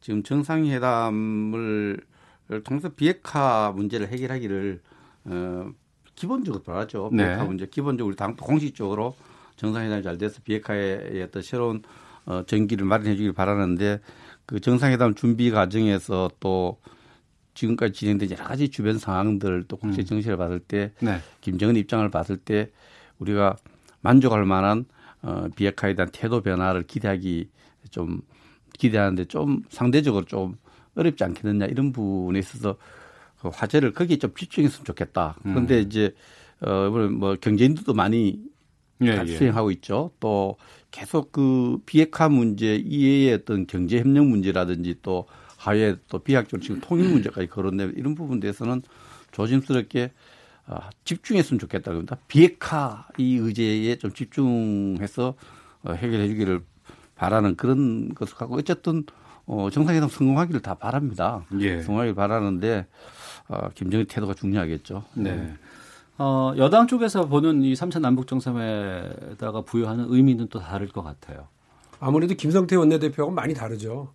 김성태 원내대표가 그런 말씀 하셨다는 얘기를 듣고 차라리 이렇게 얘기하는 게 맞지 않나요? 유은혜 교육부총리 후보 관련해서 불만 많은데 일단 그 문제는 잊어라, 잊고 있어라, 우리가 알아서 처리할게. 대신 대통령은 정상회담 집중해서 좋은 성과 거둬와라. 이렇게 얘기해야 국민들한테는 야당도 박수 받을 텐데 김성태 원내대표가 지금 홍준표 전 대표 돌아온 걸 너무 의식해서 그런지 자꾸 이제 말씀의 수준이 자꾸 이렇게 그 국민들에게 공감하기 어렵게 하시는 걸 좀 답답하게 생각을 하고요. 그 이번이 그렇죠. 3차 남북 정상회담 문재인 정부에 들어와서만 세 번째고요. 또 평양에서도 세 번째 어, 이런 의미를 지니고 있는데 돌이켜 보면 각각이 다 의미가 있어요. 의미가 다 있는데 다 어려울 때 갔어요. 아주 어려울 때. 그러니까 6.15 정상회담 2000년, 18년 전에 있었던 정상회담도 여러분 기억하시겠습니다만 그 정상회담 있기 전에 네. 남북 간에 서해 교전이 있었습니다. 음. 그래서 1차 서해 교전이라고 우리가 흔히들 얘기하는데 그때 거의 북한 그, 그 저, 군대를 박살을 냈죠. 그래서 북으로서는 그걸 치욕으로 지금까지 생각하고 있다고 하던데요. 그러고 나서 이 정상회담이 추진이 된 거니까 남북 간의 이 긴장도 만만치 않은 시점이었습니다. 네. 2007년은 2006년도 1차 핵실험 직 이후에 아, 살벌한 때 또 있었습니다. 음. 그리고 이번 아까 전에 말씀드렸습니다만 이번 정상회담도 1차, 2차 판문점에서 정상회담도 마찬가지였습니다만 북미 관계가 잘 풀릴 듯 풀릴 듯 하면서 또 한 번의 고비에 지금 걸려 있는 때 양쪽이 다 수석 협상가 역할을 좀 해주세요라고 부탁을 하고 어, 뭐 한반도 운전자를 스스로 자임했습니다만 어려운 지금 역할을 맡아서 간 거거든요. 저렇게 환영을 받고 박수를 받고 온갖 전 세계 스포트라이트를 다 받고 있는 있습니다만 백승주 의원님이 말씀하신 것처럼 문재인 대통령의 머릿속은 정말 복잡하고 걱정도 어마어마하게 많을 거고요. 성과를 내지 못하면 큰일이라고 하는 생각 위에서 좀 저 그 3차 정상회담의 자리에 있는 거거든요. 네. 어, 남쪽의 일은 좀 잊으셔도 좋습니다. 저희가 다 알아서 할 테니까 좋은 성과 가져가고 계시면 고맙겠습니다. 뭐 동료 의원들 얘기를 안 하고 싶어서 안 하려고 했는데 유은혜 부총리 문제가 오늘 아침 원내 대책회의에서 나왔는데 예. 제가 그 회의 참석을 했습니다. 예. 간사로서 참석을 했는데 그 다른 이유에서 그런 거나 그 전후 문장을 보면 전후의 그 상황을 보면 유은혜 부총리 후보가 그 평소 상임위원회 활동할 때는 그 자료를 제출하는데 가장 많이 호통을 쳤다 그래요. 자료를 음. 내놔라 하면 자료를 절대 안 내, 자료 안 내놓는다 그러면 야단을 가장 많이 친 의원인데 본인이 청문회가 내일인데 자료를 거의 안 내놓고 있대요. 그래서 어. 오후 5시까지 자료를 내놔야 되는데 자료를 안 내놓으니까 이 자료를 오늘 오후 5시까지 안 내놓으면은 사퇴시키게 되는 거 아니냐 이런 맥락에서 유은혜 에, 부총리 후보에게 예. 어, 자료 독 자료에 좀 협조하라는 아. 그런 메시지였는데 아. 이제 알겠습니다. 밖에 나올 때는 정상회담 예. 연결돼서 나, 나온 것 같습니다. 어쨌든 지금 박영진 의원님이 좋은 말씀하셨는데 저도 1차 정상회담 참 감격 속에 봤고요. 또 그 직 다음에 제가 평양 또 방문한 적도 있었는데 예. 문제는 99년에 서해 도발이 있었는데 다시 2002년에 서에서 또, 또 어, 도발이 있었기 예, 때문에 예. 이 정상회담에 대해서 매몰되어서 이 분위기 매몰돼서 그 미래를 너무 박영 패수행에 그 이유를 너무 낙관적으로 보는 것도 조심하고 네. 경계해야 됩니다. 알겠습니다. 자, 더불어민주당의 박영진 의원, 자유한국당의 백승주 의원과 함께 정치화투 오늘은 남북정상회담 특집으로 꾸며드리고 있습니다. 뉴스 들으시고 더 깊은 이야기 나눠보겠습니다. 앞으로 공공기관 채용 비리가 드러나면 비위 행위로 인한 합격이나 승진은 취소됩니다. 대기업 집단의 계열사 부당 지원을 신고해 2억 원 가까운 포상금을 받는 사례가 나왔습니다. 카카오톡에서 보낸 메시지를 상대방의 대화창에서 지울 수 있는 기능이 생겼습니다. 카카오는 이미 보낸 메시지라도 지울 수 있는 메시지 삭제 기능을 도입했다고 밝혔습니다. 앞으로 중견기업에 다니는 34살 이하 청년도 전월세 보증금은 연 1.2%의 저리로 제공받습니다. 국토교통부는 6월 출시한 중소기업 취업 청년 전월세 보증금 대출 상품을 대폭 개선했다고 밝혔습니다. 미국의 요구로 긴급 소집된 유엔 안보리에서 미국과 중국, 러시아가 대북 제재 결의 위반 여부를 놓고 충돌했습니다. 헤일리 유엔 주재 미국 대사는 러시아가 제재를 위반하고 있다며 대북 제재 준수를 강력하게 요구했습니다. 지금까지 헤드라인 뉴스 정원다였습니다. 이어서 기상청의 강혜종 씨 연결합니다. 네, 먼저 미세먼지 정보입니다. 현재 미세먼지 농도를 보니까 전국적으로 보통 단계인 곳이 많습니다. 서울의 농도는 1세제곱미터당 46 마이크로그램이고 세종이 유일하게 28 마이크로그램으로 좋음 단계를 보이고 있습니다. 현재 1세제곱미터당 69 마이크로그램 기록 중인 울산은 농도가 점차 높아져서 나쁨 단계가 오늘 될 것으로 예상되니까 주의하셔야겠습니다. 현재 구름이 많이 낀 곳도 덜어 있어서 기온상 25도에서 28도 안팎으로 고른 분포를 보이고 있습니다. 동풍 영향으로 동해안 쪽 기온이 상대적으로 낮습니다. 오늘은 전반적으로 일교차가 크게 벌어져서 아침 최저 기온 17.7도였던 서울 지방 오늘 27도까지 오르겠습니다. 평양 역시 27도 예상되고 대전 28도, 대구는 29도로 일부 남부 지방은 다소 덥겠습니다. 오늘 이렇게 전국에 가끔 구름이 많이 끼겠고요. 영남 동해안 지방은 동풍 동풍의 영향으로 오후 한때 비가 조금 내릴 수도 있겠습니다. 내일은 구름 많다가 밤부터 흐려지겠습니다. 모레부터는 기압 배치가 바뀌면서 흐려지고 또 바람도 강하게 불겠습니다. 이날 비가 내릴 전망입니다. 내일 아침 기온은 서울 18도 등 15도에서 21도의 분포, 낮 최고 기온은 서울 24도에 머무는 등 23도에서 28도로 낮 기온이 크게 내려가겠습니다. 내일까지 제주 해안과 남해안에는 너울성 파도 주의하셔야겠습니다.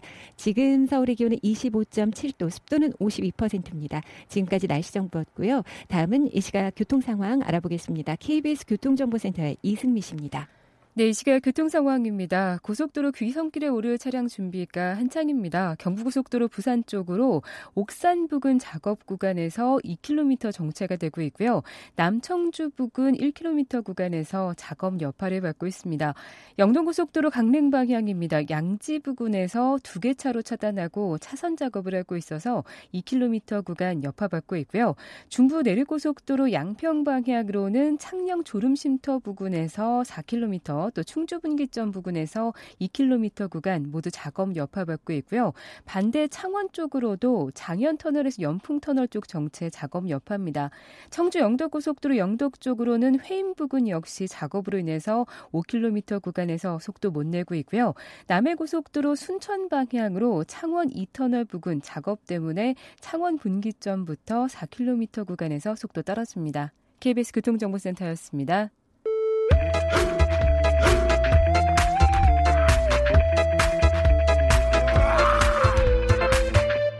오태우래 시사본부.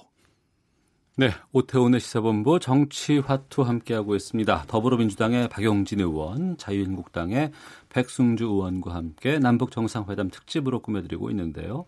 이번 남북 정상회담에 수행하는 공식 수행원단 또 특별 수행원단에 재계 인사가 17명이 포함되어 있습니다. 이재용 삼성그룹 부회장 또 포함해서 국내 4대 그룹 경영인 또 중소기업 대표 또 양대 노총 대표 등 어, 국직한 정계 관련 인사들 총 망라돼 있는데 어, 여기에 대해서 두 분의 또 여러 가지 입장들 음. 생각들이 있으실 것 같아요. 박영진 의원께서 먼저 말씀해 주시죠.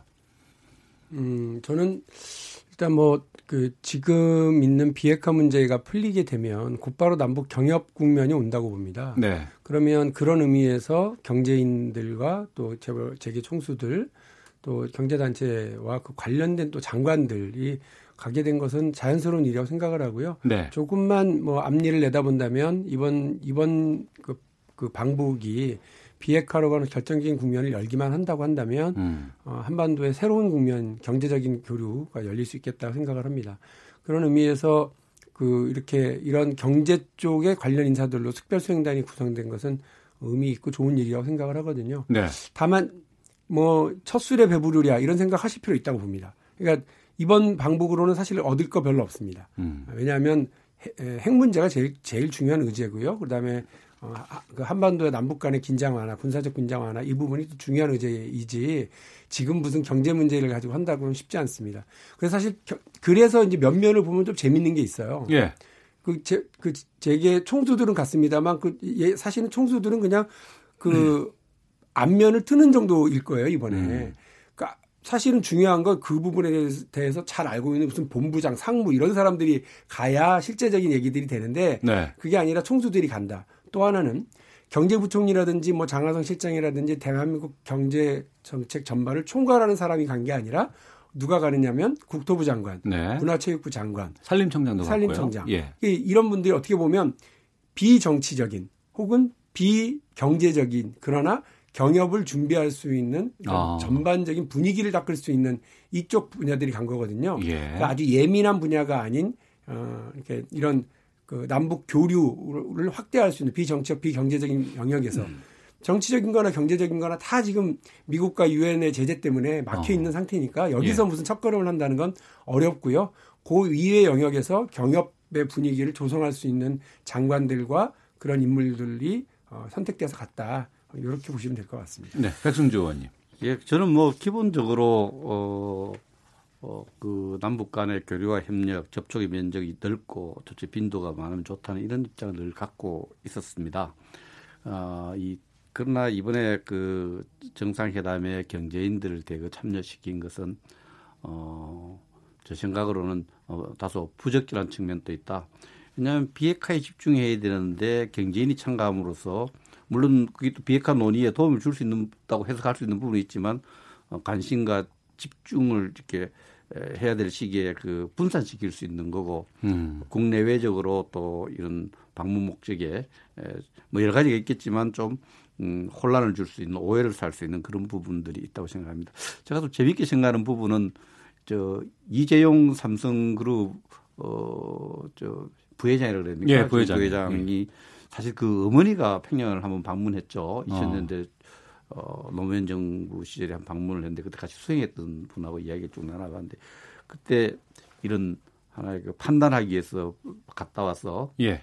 그 어, 북한의 아직 경제협력할 타이밍이 아니라는 그런 판단 하에 어, 이건희 예, 지금 명예회장이 예. 거기에 참여 저, 저 북한을 방문 안 했다 이런 음, 얘기를 제가 들은 적이 있습니다. 그래서 지금의 여러 가지 북한이 처한 여건과 또 남북 관계 국제적 여건을 고려했을 때 에, 대거 어, 기업 총수들을 실무자 그룹의 총수들을 이렇게 참여한 것은 어, 비핵화 논의에 도움이 뭐 됐으면 좋겠어요. 그러나 자칫하면은 어, 국내외적으로 잘못된 신호를 줄 수 있고, 네. 어, 그, 우리 정부에도 음. 부담을 줄 수 있는 여지가 있다. 이렇게 네. 볼수 있습니다. 예.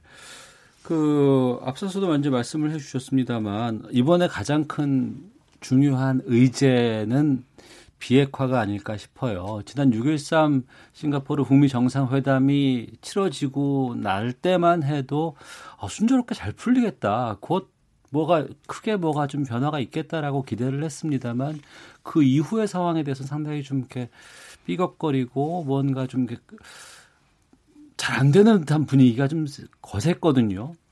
결국에는 이번 3차 남북 정상회담에서 그 의제가 주요 핵심 의제로 좀 등장을 하게 됐는데 이 부분은 어떻게 풀어야 한다고 보시는지 먼저 박영진 의원께서 말씀해 주시죠. 그 아주 원론적으로 보면 김정은 국무위원장으로서는 혹은 북의 핵심 지도층으로서는 핵무기는 포기할 수 없는 거예요. 음. 자기 목숨줄이거든요. 네. 그러니까 미국 미국하고 지금 이만큼의 그 뭐 대화 국면이나 여러 잡낀 것도 자기들이 핵 무력을 완성했다고 하고 실제로 미국 보라고 쏘아 올린 거 아니겠습니까? 계속해서 쏘아 올리고 쏘아 올리고 쏘아 올리고 그리고 이게 지금 하, 와이까지 가는지 안 가는지 볼래? 이래가면서 계속 서로 그 대륙간 탄도의 개발, 핵무기의 개발, 또 수소폭탄의 개발 이런 것들을 이어나간 건 미국 보라고 한 거거든요. 근데 미국이 이제 드디어 여기에 대한 관심을 기울이면서 이거를 해, 무장을 해자라고 그러는데 무장 해제와 맞먹는 어떠한 그 안전판을 좀 제공했느냐.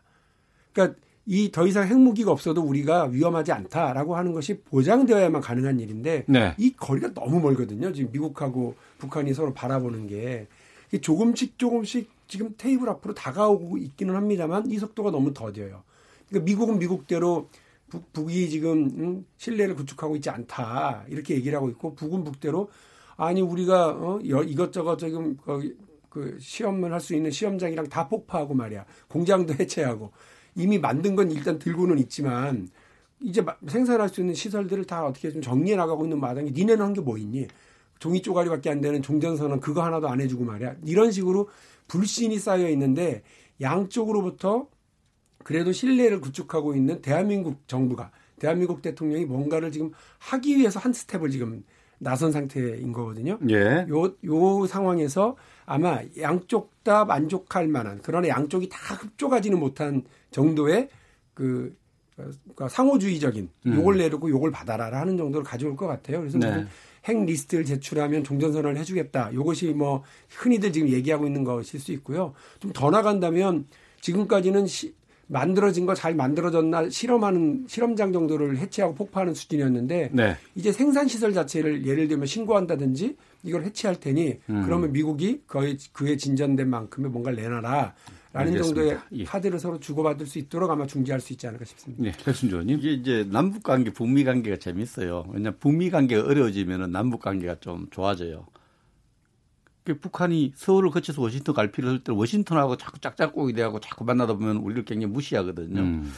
그런 게 이제 계속 역사적으로 한 2, 30년 반복되어 왔는데 싱가포르 회담 이후에 이제 북미 관계에 이제 큰 진전이 그때 또 남북 관계 약간 소원해져요. 그런데 네. 이제 싱가포르 회담에서 김정은의 정치적 기대하고 트럼프의 기대가 조금 동상이몽을 했던 것 같아요. 음. 트럼프는 중간선거에 도움될 정도로 과거 핵을 해체하는 모습도 핵물질 신고서 접수하고 또 과거 핵 몇 개는 미국 가서 해체하고 그러니까 이게 진전되는 모습을 보여줘야 되는데 계속 그게 안 되니까 미국 국내 여론으로부터 어, 트럼프는 사기 당한 거 아니냐 이런 네. 여론의 직면에 있는 거고 어, 김정은으로서는 우리가 핵을 가지니까 미국까지 찾아와서 미국 국무장관이 찾아와서 이게 쭉 의논해가고 우리 주도대로 해서 이제 종전선언도 하고 북미 관계 정상화도 하고 이 또 유엔 제재도 해체해서 해제해서 이 경제적인 지원도 좀 받고 이렇게 하려 했는데 유엔 제재는 더 강화하고 있거든요. 이런 음. 부분에서 서로가 이제 안 맞아서 또 북미 관계 소원해지니까 다시 승부 카드가 이제 남북 정상회담을 왔는데 우리 정부는 두 가지가 굉장히 부담스러운 거죠. 예. 북한에도 하나 보증 써줘야 되고 미국에도 보증을 써줘야 돼요. 음. 미국에 대해서는 북한이 약속을 지켜서 비핵화 할 거라는 보증을 좀 써줘야 되고, 예. 그죠? 또 북한에 대해서는 종전 선언하고 수교하고 뭐 제재 완화시키고 이런 보증을 써야 되는데 그래서 이 그런 국면에서 어, 그걸 뭐 포괄적으로 중재란 말을 쓰는데 사실은 나는 그 말을 또 별로 안 좋아합니다. 왜 북한 핵 문제가 남북 간의 핵심 의제가 우리가 조수석에 앉아 중재석에 앉아 있느냐 문제가 있는데 현실적으로 어쩔 수 없이 지금 양쪽에 보증을 써서 잘 달래서 북미 회담을 만들어서 남북미 중까지 해서 한반도 질서를 바꾸자는 이런 선의의 의도를 갖고 있는데 어, 그래서 이번에 그런 걸 풀어낼 수 있을지 보증설 어떤 그런 위임장을 받아올지 음. 보증설지 이런 부분에 대해서 어. 잘 됐으면 좋겠지만 네. 북한 태도가 그렇게 만만치 않을 거다. 조금 전에 이야기했지만 진짜 종이 쪼가리 아닙니까? 종전 선언 하나 했다 해서 이때까지 그렇게 목숨 걸고 만드는 핵을 쉽게 포기하겠느냐. 그래서 조금 오늘 또 우리 뭐 청와대 같이 수행한 비, 뭐 비서실장 또 참 그 낚아나기 힘들다는 말을 나오는데 참 그런 어려움이 있을 걸로 생각합니다. 예. 2박 3일에 남북 정상회담 일정 시작이 됐고 잠시 뒤 한 1시간 50분 정도 지나고 나면 3시 30분부터 1차 정상회담이 시작이 돼요. 이번 정상회담 관련 전망이라든가 바람 어, 의견 듣고 오늘 정치와트 마무리하겠습니다. 박영진 의원 간단히 말씀해 주시죠. 어려운 길에 나서셨습니다. 뭐 어, 우리 대통령 온 국민 함께 응원하고요. 어, 좋은 성과 거둬오실 거라고 믿습니다.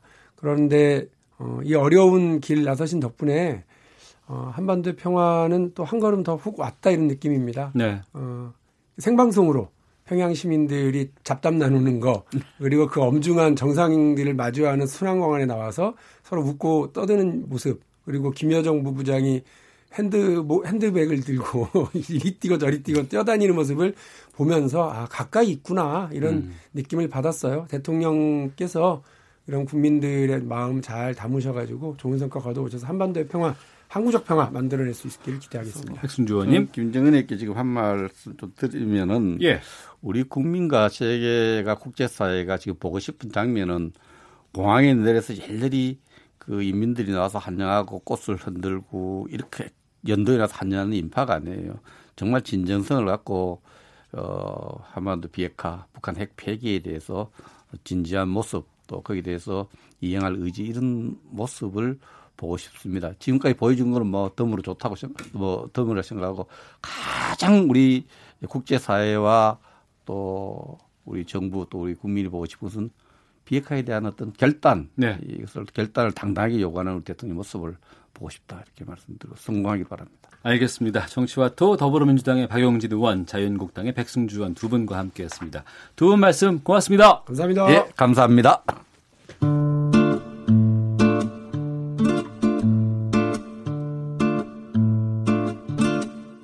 오태훈의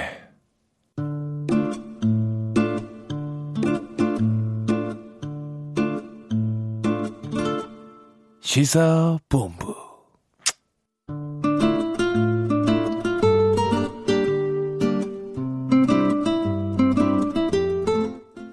네, 매주 화요일 연예 문화 소식의 이면의 숨은 의미를 알아보는 하재근의 문화살롱 코너입니다.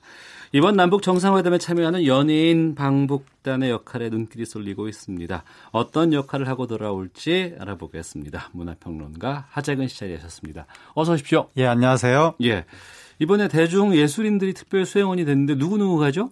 그러니까 요번에 이제 그 작곡가 김영석 씨. 예. 그리고 지코 씨. 음. 에일리 씨가 네. 처음에 발표가 됐고 예. 그 다음에 알리 씨하고 마술사 최현우 씨가 어. 추가로 발표가 됐는데 예. 요번에 대중 가요 가수가 음. 과거에 북한에서 공연을 한 적은 있지만 예. 남북 정상회담을 하는데 수행원으로 공식적으로 따라간 것은 이번이 처음이라고 해서 네. 그만큼 우리나라 케이팝의 위상이 올라갔다. 어. 그리고 우리 정부 차원에서도 좀 케이팝을 적극적으로 북한에 소개시켜주고 싶어 한다. 네. 이런 것들이 나타난 것 같습니다. 작곡가 김영석 씨가 간 이유는 뭐예요? 김영석 씨 같은 경우는 이제 우리나라 한국을 대표하는 대중가요 작곡가 중에 한 명이고, 네. 그리고 특히 김영, 어, 김영석 씨가 외가가 실향민이어서 아 그래요? 예, 과거부터 어. 상당히 좀 이런 뭐 남북 관계에 대해서 좀 관심이 있었다고 하고, 예. 그리고 이 지난 4월에 남북 정상회담 있었을 때 만찬 직후에 울려 퍼져, 어, 음악이 있는데 원드림 One Korea 음. 그 음악을 작곡한 분이기도 하고 이 노래예요? 아, 아 이, 지금 예, 지금 나오는 이거 이것인 것 같습니다. 어, One Dream One Korea. 아, 이 곡을 작곡을 했군요. 예. 그리고 어. 내년 3.1 운동 100주년을 맞이해서 예. 통일 문화 운동 그 2019 1K 글로벌 캠페인이라는 걸 하는데 음. 거기에도 공동 총괄 감독이고 네. 등등등 이런 이유로 아마 김형석 씨가 선정이 된 것 같습니다. 아, 이, 이 부분을 들어보니까 이 노래가 어떤 곡인지 알 것 같아요. 이번에 그 지난 그 4.27 남북 정상회담 때도 이 노래가 상당히 많이 좀 불려졌던 아, 그런 거고요. 지금 그 속보가 들어오는데 오후 정상회담은 생중계를 하지 않겠다는 그러한 뉴스 속보가 지금 들어오고 있네요. 네, 네 알겠습니다. 좀 참고하도록 하겠습니다. 김영숙 씨가 이 곡을 작곡을 했구나. 네. 그리고 지코 씨와 에일리 이 두 분이 가는데 지코 씨는 그 랩 하시는 분 랩이라고 하면 힙합인가요? 뭐. 힙합, 랩 등등등 뭐 이런 걸 하시는 예. 그이 보이그룹 아이돌 출신이죠. 아이돌 멤버죠. 예, 예. 에일리 씨는 이제 솔로 가수고. 어. 그러니까 처음, 처음에 두 분이 선정된다고 했을 때 좀 의외였는데. 예, 예. 왜냐하면 보통 우리나라에서 북에 선보이는 가수들은 북측에서도 익숙한 중견 가수들일 경우가 많고 그렇죠 최진희 씨라든가 조용필 씨라든가 그렇죠. 이런 분들이 뭐 많이 공연을 했었죠 예예 예. 그런데 이번에 젊은 가수들이 선정이 돼서 좀 의외였는데 어. 아무래도 그 전에 나왔던 이야기가 예. 왜 20년 뭐 30년 된 노래들만 자꾸 소개를 하는 거냐 어. 현재 대한민국 케이팝이 전 세계적으로 얼마나 주목받고 잘 나가고 있는데 케이팝의 음. 현재도 북한 주민들한테 좀 소개를 해야 되는 것이 아니냐 네. 그런 얘기들이 많았거든요. 예. 지금 나오고 있는 이런 랩 이런 게 그러니까 이 노래가 그 지코의 아티스트라는 노래라고 하네요. 네. 예. 이런 음악을 이제 하는 가수인데 음. 그 기존에 그래서 케이팝의 현재 그 이 세계적인 한류를 이끌고 있는 그런 것을 소개해야 된다는 여론이 그동안 좀 많았기 때문에 네. 그래서 아마 요번에 이제 젊은 가수들을 선택을 한 것이 아닌가. 어. 그런데 그 수많은 케이팝의 젊은 가수 중에서 왜 지코와 에일린가에 예. 대해서는 김형석 씨가 추천을 했다고 합니다. 아, 그래요? 네. 그러니까 어. 김형석 씨가 지코 씨 같은 경우에는 북한에선 아직 낯선 힙합을 알려줄 수 있는 가수다. 어. 또 에일리 씨 같은 경우에는 파워풀한 가창력으로 R&B를 세련되게 부르는 가수이기 때문에 네. 선택을 했다. 이렇게 이야기를 했습니다. 어, 이 노래가 이제 에일리 씨 노래죠. 에일리 씨의 보여줄게. 네, 이게 노래군요. 어 네가 나를 버려도 나는 괜찮아. 난 혼자서 잘 살 수 있어. 이런 가사기 때문에 이게 남북이 만나는 자리에서 예. 약간 가사가 아, 다른 노래 부르겠죠, 뭐. 어, 네, 예. 다른 히트곡도 있으니까. 근데 이 예. 노래를 부른다 하더라도 어쨌든 그 케이팝의 그러니까 기도 그동안은 어, 이 남북의 만남의 의미를 굉장히 부여한 노래를 부른다거나 네. 우리나라 아이돌이 가도 북한 노래를 부른다거나 네. 이런 식이었는데 어. 그러니까 지금은 그냥 뭐 지금 남한의 젊은이들이 즐기는 히트곡은 이런 거다 이렇게 네. 소개하는 정도의 의미로 가사 같은 거 신경 안 쓰고 어. 아마 좀 부르지 않을까 않을까 뭐 그런 생각도 듭니다. 예, 지난 봄에 있었던 그 평양에서 우리 가수들 공연한 그 기억이 있는데 네. 그때 레드벨벳인가요? 빨간 맛 부른 거를 제가 봤어요. 네. 근데 그때 북한의 그 관객들이 조금은 어, 저 노래가 뭘까 뭐 이런 좀 네. 이렇게 그 반응을 제가 본 기억이 나는데 네. 이런 북한 주민들이 젊은 아이들의 공연이라든가 네. 이런 그 지코의 이런 그 힙합 예. 무대를 잘 받아들일까라는 고민도 좀 있거든요. 그러니까 상당히 북한 분들 입장에서는 낯설게 느껴질 것으로 보이고 네. 과거에 뭐 레드벨벳 때도 어, 지난번에 그 북한 주민들이 굉장히 낯설하는 모습이 나왔었는데 음. 근데 똑같은 아이돌들 중에서도 네. 걸그룹보다 음. 보이그룹이 네. 훨씬 난해하거든요. 난해하다. 예, 예. 어. 그러니까 걸그룹은 멜로디가 좀 익숙한, 예, 예. 좀 이렇게 익숙한 멜로디에 예. 안무도 좀 이렇게 어, 편하게 볼 수 있는 율동의 안무일 경우가 많아서 예. 우리나라에서도 걸그룹은 상대적으로 폭넓은 연령대에서 많이들 좋아하시는데 음. 보이그룹은 진짜 10대, 20대 음. 그 연령대를 벗어나면 사실 저도 잘 몰라요. 보이그룹이 노래 부르고 있으면 저게 노래인가. 그래서 네. 우리나라에서도 그래서 연령 다양한 연령대가 모여 있는 행사에서는 사실은 아이돌들 섭외 잘 안 하고 어. 보이그룹이 나와서 노래하면은 이제 갑분싸가 되는 경우가 갑자기 분위기가 쌓여지는 경우가 많아서 네. 이것을 북한 분들 앞에서 보이그룹 멤버가 노래를 했을 때 어. 과연 북한 분들이 어떻게 받아들일 것인가. 음. 역시 또 자본주의 날라리 풍은 노래가 이상해 이렇게 받아들일 수도 있는데 네. 어쨌든 그것이 현재 한국 음악의 어, 특징이니까 있는 음. 그대로 보여드리자 네. 그렇게 뭐 판단을 한 것 같습니다. 예. 그런데 또 추가로 이제 알리 씨와 최연 마술사 최현우 씨가 추가가 됐는데 네.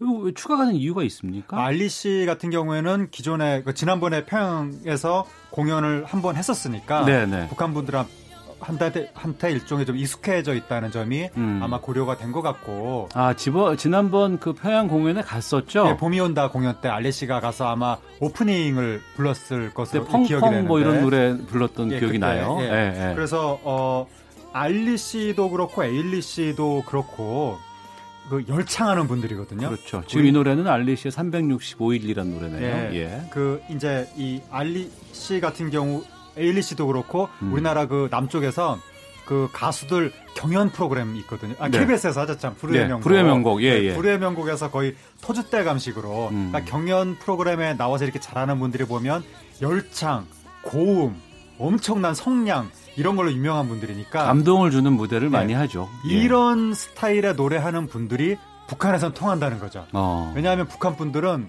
노래 익숙해진 노래가 엄청난 성량의 약간 그 오페라 같은 식으로 노래하는 이런 거에 익숙해져 있다 보니까 예. 우리나라에서 하는 식대로 우리나라 젊은 사람들이 좋아하는 인디 가수 뭐 고막 여친 낮게 읊조리는 개성적인 음색 이런 걸로 하면 북한 분들은 노래가 이렇게 시시해 이렇게 어. 느껴질 수가 있기 때문에 예. 그래서 아마 젊은 가수 중에서도 가창력이 아주 뛰어난 음. 열창형의 가수들 에일리, 알리 씨 이런 분들이 또 그런 의미에서도 선택이 된 것 같은데 네. 근데 이제 지코, 에일리, 알리 이 세 분이 다 음악적인 바탕이 흑인 음악이라서 어, 북한 아, 그래요? 네, 그렇죠. 예, 흑인 어. 음악 뭐 저기 R&B, 힙합 이런 계통이라서 북한 분들이 듣기에는 아, 상당히 충격적일 수 있겠다 음. 뭐 그런 생각도 듭니다. 네.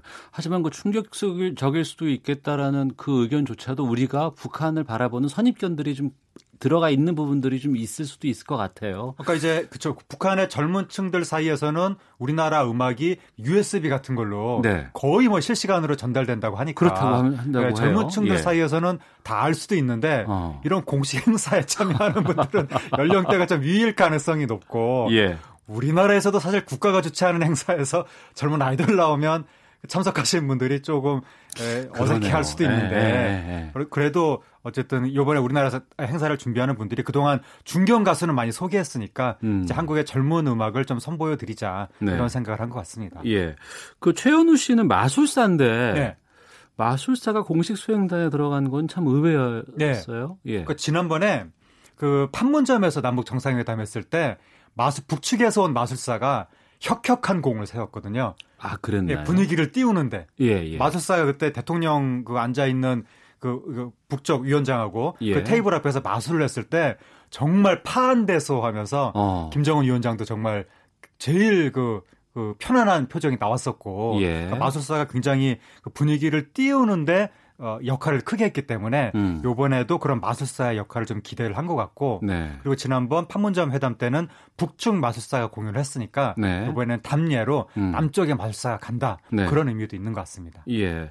아무래도 이제 특별 수행단이라고 얘기를 하지만 이렇게 이제 우리 연예인들이 갔다는 것은 공연이 준비가 돼 있다는 얘기잖아요. 네. 어, 그러면 공연은 어떻게 지금 이루어질 것으로 보여요? 공연이 네. 요번에 그 남쪽의 예술단이 대규모가 아니기 때문에 어. 정규 뭐 별도로 콘서트 같은 걸 하는 것은 아니고 예. 오늘 만찬하는 자리에서 어. 약간 여흥 비슷하게 예. 그 뭐죠? 그 우리나라에서 식사하면서 공연하는 걸 뭐라 그러죠? 그 아, 디너쇼. 아, 디너쇼. 네, 네. 디너쇼 같은 느낌으로 네. 갑자기 생각이 안 났습니다. 가본 적이 오늘, 없으니까. 오늘 만찬 자리에서 일단 예, 예. 삼지연 관현악단이 먼저 공연을 하고 환영 공연을 하고 아 일정이 나왔나 봐요. 네, 예, 예. 그 다음에 담례로 음. 지코 씨하고 에일리 예. 씨가 각각 자신들의 노래를 두 곡씩 부르는 걸로 어. 일단은 처음에 그렇게 발표가 됐는데 예. 어, 나중에 알리 씨하고 어, 최은호 씨가 추가가 됐기 때문에 예. 이분들도 아마 만찬하는 자리에서 어. 공연을 하지 않겠는가. 예. 그런데 이제 그 말, 이제 디너쇼 같은 느낌을 했을 때 어. 삼지연 관현악단이 굉장히 곱고 막 이렇게 막 편안한 노래를 부르지 않겠습니까? 예, 예. 북한은 발성도 이렇게 곱게 하잖아요. 음. 그런데 그 와중에 갑자기 지코 씨가 나가서 랩을 했을 때 네. 분위기가 어떻게 일신될 것인지 어. 귀추가 주목됩니다. 예.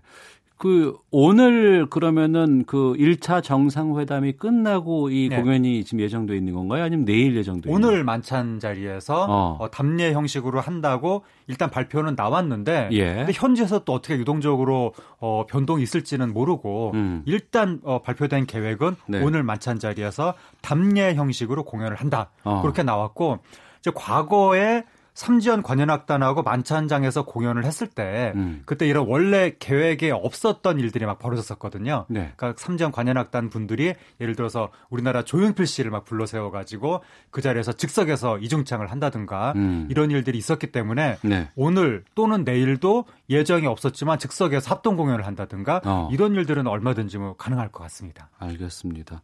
오늘 공연 때 그 최현우 씨의 마술이 또 김정은 위원장을 얼마나 방긋 웃게 할지도 좀 지켜보는 예. 관전 포인트가 아닐까 싶기도 하고 지코 씨의 노래에 대해서 아, 북한 수행원들이라든가 네. 또 거기 참석한 사람들이 어떤 반응을 보일지도 좀 많이 귀추가 주목될 것 같습니다.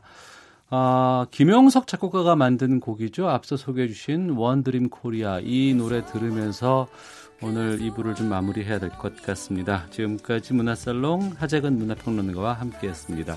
오늘 말씀 고맙습니다. 감사합니다. 예. 오늘 남북 정상회담 특집으로 여러분과 함께 했습니다. 오태훈의 시사본부 여기서 인사를 드리겠고요. 내일 오후 12시 20분에 다시 찾아오겠습니다. 내일 뵙겠습니다. 안녕히 계십시오.